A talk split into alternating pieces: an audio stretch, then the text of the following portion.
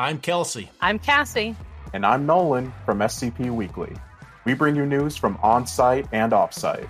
And we share your love for the creative community that surrounds the SCP Wiki. Join us on Tuesdays for new episodes, wherever you listen to podcasts, or on YouTube at SCP Weekly.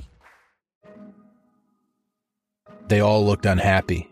Mashed dehydrated potatoes, canned meat, and canned vegetables, Carr replied. Not very appetizing, I know, but I'm afraid it's all we can allow you to eat. I took the cover off the dessert dish. Dried fruits, I said in disgust. Rather excessively dried, I'm sorry to say, the manager agreed mournfully. I sipped the blue stuff in the glass and almost spat it out. Powdered milk? Are these things what you people have to live on? No, our diet's quite varied, Carr said in embarrassment. But we unfortunately can't give you any of the foods we normally eat ourselves. And why in blazes not? Please eat, Mr. Weldon, Carr begged with frantic earnestness. There's so much to explain, this part of it, of course, and it would be best if you heard it on a full stomach. I was famished enough to get the stuff down, which wasn't easy. Uninviting as it looked, it tasted still worse. When I was through, Carr pushed several buttons on the glowing menu. Dishes came up from an opening in the center of the table, and he showed me the luscious foods they contained. Given your choice, he said, you'd have preferred them to what you've eaten. Isn't that so, Mr. Weldon? You bet I would, I answered, sore because I hadn't been given that choice. And you would have died like the pathetic old people you were investigating, said a voice behind me. I turned around, startled. Several men and women had come in while I'd been eating, their footsteps as silent as cats on a rug. I looked blankly from them to Carr and back again. These are the clothes we ordinarily wear, Carr said, an 18th century motif, as you can see. Updated knee breeches and shirt a modified stock for the men, the daring low bodices of that era, the full skirts treated in a modern way by using sheer materials for the women, bright colors and sheens, buckles and shoes of spun synthetics, very gay, very ornamental, very comfortable, and thoroughly suitable to our time. But everybody I saw was dressed like me, I protested only to keep you from feeling more conspicuous and anxious than you already were. It was quite a project, I can tell you. Your styles varied so greatly from decade to decade, especially those for women, and the materials were a genuine problem. They'd gone out of existence long ago. We had the textile and tailoring cities working a full six months to clothe the inhabitants of this city, including, of course, the children. Everybody had to be clad as your contemporaries were, because we knew only that you would arrive in this vicinity, not where you might wander through the city. There was one small difference you didn't notice, added a handsome, mature woman. You were the only man in a gray suit. We had a full description of what you were wearing, you see. Naturally, everyone knew who you were, and so we were kept informed of your movements. What for? I demanded in alarm. What's this all about? Pulling up chairs, they sat down, looking to me like a witchcraft jury from some old painting. I'm Leo Blundell, said a tall man in plum and gold clothes. As chairman of of the Mark Weldon Committee, it's my responsibility to handle this project correctly project to make certain that history's fulfilled. I have to tell you as much as you must know. I wish somebody would. Very well. Let me begin by telling you much of what you undoubtedly know already. In a sense, you're more of a victim of Dr. Anthony Roberts than his daughter. Roberts was a brilliant physicist, but because of his eccentric behavior, he was ridiculed for his theories and hated for his arrogance. He was an almost perfect example of self defeat, the way in which a man will hamper his career and wreck his happiness, and then blame the world for his failure and misery.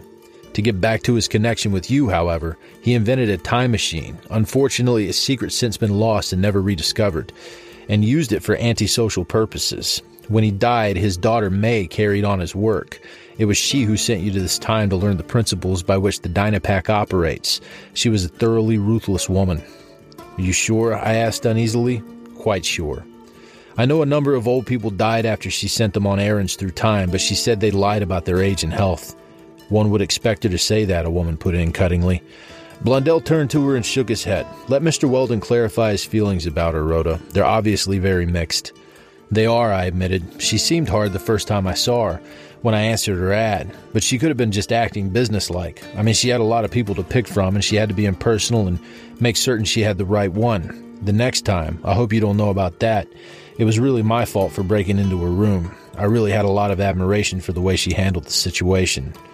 Go on, Carr encouraged me. And I can't complain about the deal she gave me. Sure, she came out ahead on the money I bet and invested for her, but I did all right myself. I was richer than I'd ever been in my life, and she gave that money to me before I even did anything to earn it. Besides which, somebody else said she offered you half the profits on the Dynapack. I looked around at the faces for signs of hostility. I saw none. That was surprising.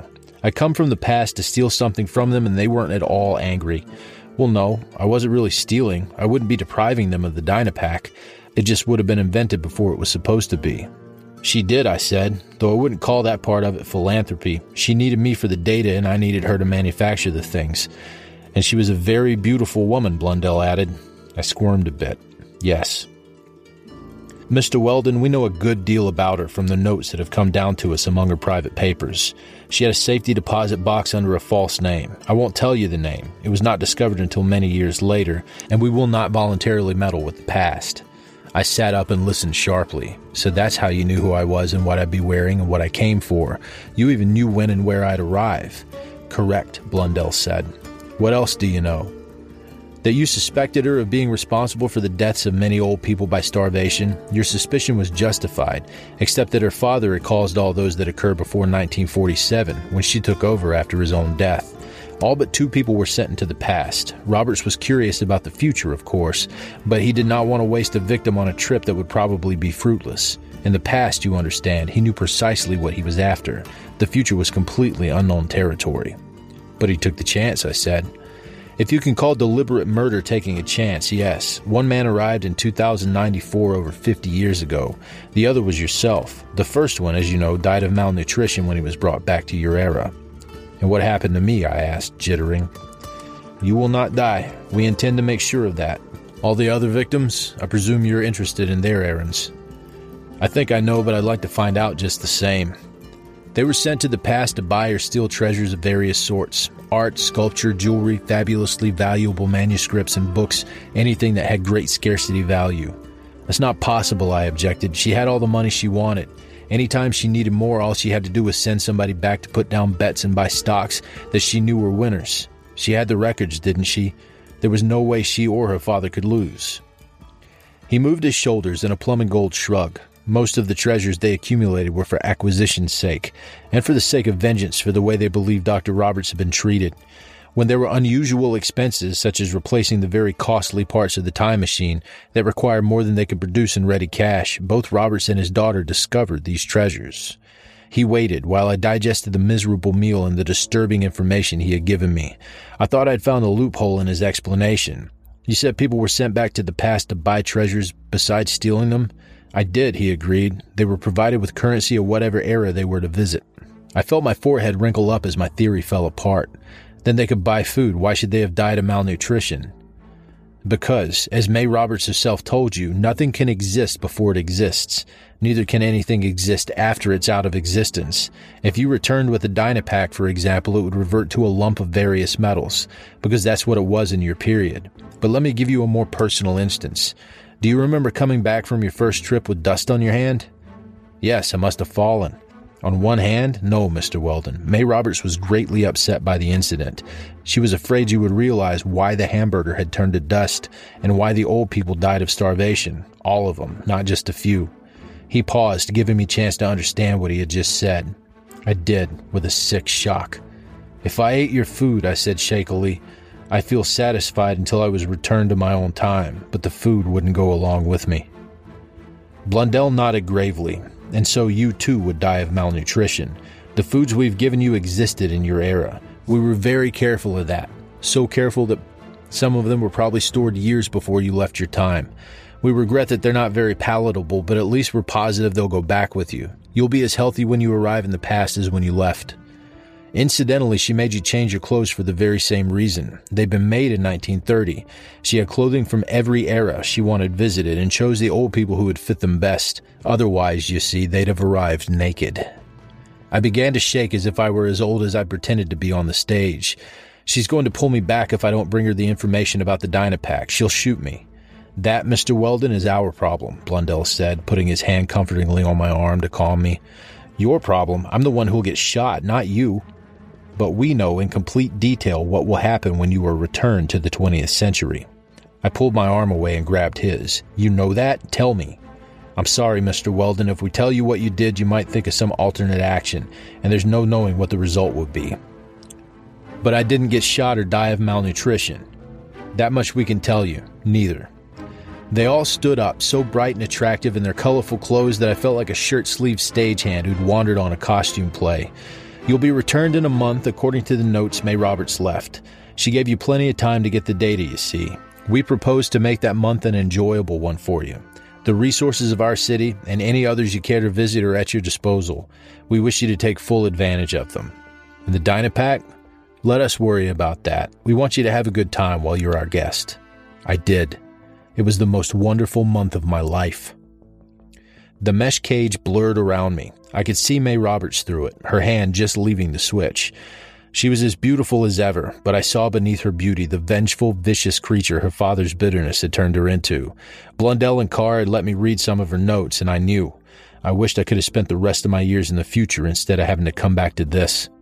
She came over and opened the gate, smiling like an angel welcoming a bright new soul. Then her eyes traveled startledly over me and her smile almost dropped off, but she held it firmly in place. She had to, while she asked, Do you have the notes I sent you for? Right here, I said. I reached into my breast pocket and brought out a stubby automatic and shot her through the right arm. Her closed hand opened and a little derringer clanked on the floor. She gaped at me with an expression of horrified surprise that should have been recorded permanently. It would have served as a model for generations of actors and actresses.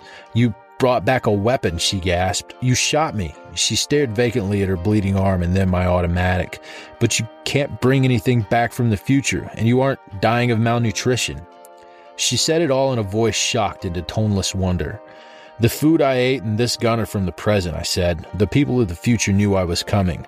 They gave me food that wouldn't vanish from my cells when I returned. They also gave me the gun instead of the plans for the Dynapack. And you took it? She screamed at me. You idiot. I'd have shared the profits honestly with you. You'd have been worth millions. With acute malnutrition, I amended. I like it better this way, thanks poor but alive, or relatively poor, I should say, because you've been very generous, and I appreciate it. By shooting me? I hated to puncture that lovely arm, but it wasn't as painful as starving or getting shot myself. Now, if you don't mind, or even if you do, it's your turn to get into the cage, Miss Roberts. She tried to grab for the derringer on the floor with her left hand. Don't bother, I said quietly. You can't reach it before a bullet reaches you. She straightened up, staring at me for the first time with terror in her eyes. What are you going to do to me? She whispered. I could kill you as easily as you could have killed me. Kill you and send your body into some other era. How many dozens of deaths were you responsible for? The law couldn't convict you of them, but I can, and I couldn't be convicted either. She put her hand on the wound. Blood seeped through her fingers as she lifted her chin at me. I won't beg for my life, Weldon, if that's what you want. I could offer you a partnership, but I'm not really in a position to offer it, am I? She was magnificent, terrifyingly intelligent, brave, clear through, and deadlier than a plague. I had to remember that. Into the cage, I said. I have some friends in the future who have plans for you. I won't tell you what they are, of course. You didn't tell me what I go through, did you? Give my friends the fondest regards. If I can manage it, I'll visit them. And you. She backed warily into the cage. It would have been pleasant to kiss those wonderful lips goodbye. I thought about them for a whole month, wanting them and loathing them at the same time. It would have been like kissing a coral snake. I knew it, and concentrated on shutting the gate on her. You'd like to be rich, wouldn't you, Weldon? She asked through the mesh. I can be, I said. I have the machine. I could send people into the past or future and make myself a pile of dough. Only I give them food to take along. I wouldn't kill them off to keep the secret to myself. Anything else on your mind? You want me, she stated. I didn't argue. You could have me. Just long enough to get my throat slit or brains blown out. I don't want anything that much. I rammed the switch closed. The mesh cage blurred and she was gone. Her blood was on the floor, but she was gone into the future I had just come from. That was when the reaction hit me. I'd escaped starvation and her gun, but I wasn't a hero, and the release of tension flipped my stomach over and unhinged my knees. Shaking badly, I stumbled through the big, empty house until I found a phone. Lou Pape got there so quickly that I still hadn't gotten over the tremors, in spite of a bottle of brandy I dug out of a credenza because the date on the label, 1763, gave me a new case of the shivers. I could see the worry on Lou's face vanish when he assured himself that I was all right. It came back again, though, when I told him what had happened. He didn't believe any of it, naturally. I guess I hadn't really expected him to. If I didn't know you, Mark, he said, shaking his big dark head unhappily, I'd send you over to Bellevue for observation. Even knowing you, maybe that's what I ought to do. All right, let's see if there's any proof, I suggested tiredly. From what I was told, there ought to be plenty. We searched the house clear down to the basement where he stood with his face slack. Christ, he breathed, the annex to the Metropolitan Museum. The basement ran the length and breadth of the house and was twice as high as an average room, and the whole glittering place was crammed with paintings in rich, heavy frames, statuettes, books, manuscripts, goblets, ewers, and jewelry made of gold and huge gems, and tapestries in brilliant color. And everything was bright and sparkling and new as the day it was made, which was almost true of a lot of it. The dame was loaded and she was an art collector, that's all, Lou said. And you can't sell me that screwy story of yours. She was a collector and she knew where to find things. She certainly did, I agreed. What did you do with her? Told you. I shot her through the arm before she could shoot me, and I sent her into the future. He took me by the front of the jacket. You killed her, Mark. You wanted all this stuff for yourself, so you knocked her off and got rid of her body somehow. Why don't you go back to acting where you belong, Lou, and teach sleuthing to people who know how? I asked, too worn to pull his hands loose. Would I kill her and call you up to get right over here? Wouldn't I have sneaked these things out first? Or more likely, I'd have sneaked them out, hidden them, and nobody, including you, would know I'd ever been here. Come on, use your head. That's easy. You lost your nerve. I'm not even losing my patience. He pushed me away savagely. If you killed her for this stuff or because of that crazy yarn you gave me, I'm a cop and you're no friend. You're just a plain killer I happen to have known once, and I'll make sure you fry. You always did have a taste for that kind of dialogue. Go ahead and wrap me up in an airtight case, have him throw the book at me, send me up the river, put me in the hot squat, but you'll have to do the proving, not me. He headed for the stairs. I will, and don't try to make a break or I'll plug you as if I never saw you before. He put in a call at the phone upstairs. I didn't give a particular damn who it was he'd called. I was too relieved that I hadn't killed May Roberts. Destroying anything that beautiful, however evil, would have stayed with me for the rest of my life. There was another reason for my relief. If I'd have killed her and left the evidence for Lou to find, he'd never help me. No, that's not quite so. He'd probably have tried to get me to plead insanity on the basis of my unbelievable explanation. But most of all, I couldn't get rid of that look on her face when I'd shot her through the arm the arm that was so wonderful to look at and that had held a murderous little gun to greet me with.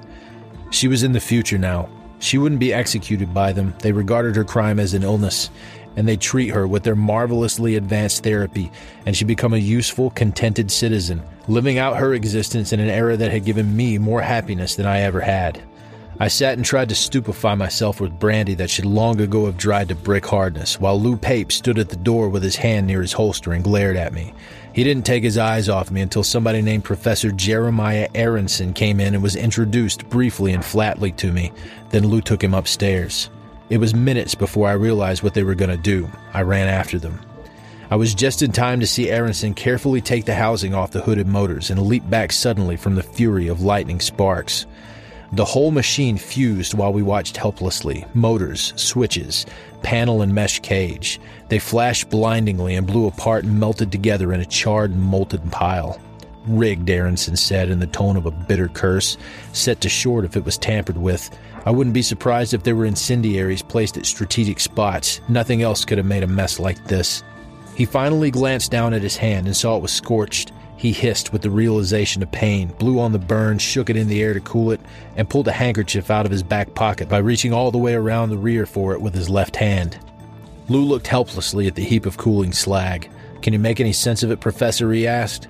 Can you? Aronson retorted. Melt down a microtone or any other piece of machinery you're unfamiliar with and see if you can identify it when it looks like this. He went out, wrapping his hand in the handkerchief. Lou kicked glumly at a piece of twisted tubing. Aronson's a top physicist, Mark. I was hoping he'd make enough out of the machine to. Ah, hell, I wanted to believe you. I couldn't. I still can't. Now I'll have to dig through the house to find her body. You won't find it or the secret of the machine, I answered miserably. I told you they said the secret would be lost. This is how. Now I'll never be able to visit the future again. I'll never see them or May Roberts. They'll straighten her out, get rid of her hate and vindictiveness, and it won't do me a damn bit of good because the machine's gone and she's generations ahead of me. He turned to me puzzledly. You're not afraid to have us dig for a body mark? Tear the place apart if you want to. We'll have to, he said. I'm calling homicide. Call in the Marines. Call in anybody you like. You'll have to stay in my custody until we're through. I shrugged. As long as you leave me alone while you're doing your digging, I don't give a hang if I'm under arrest for suspicion of murder. I gotta do some straightening out.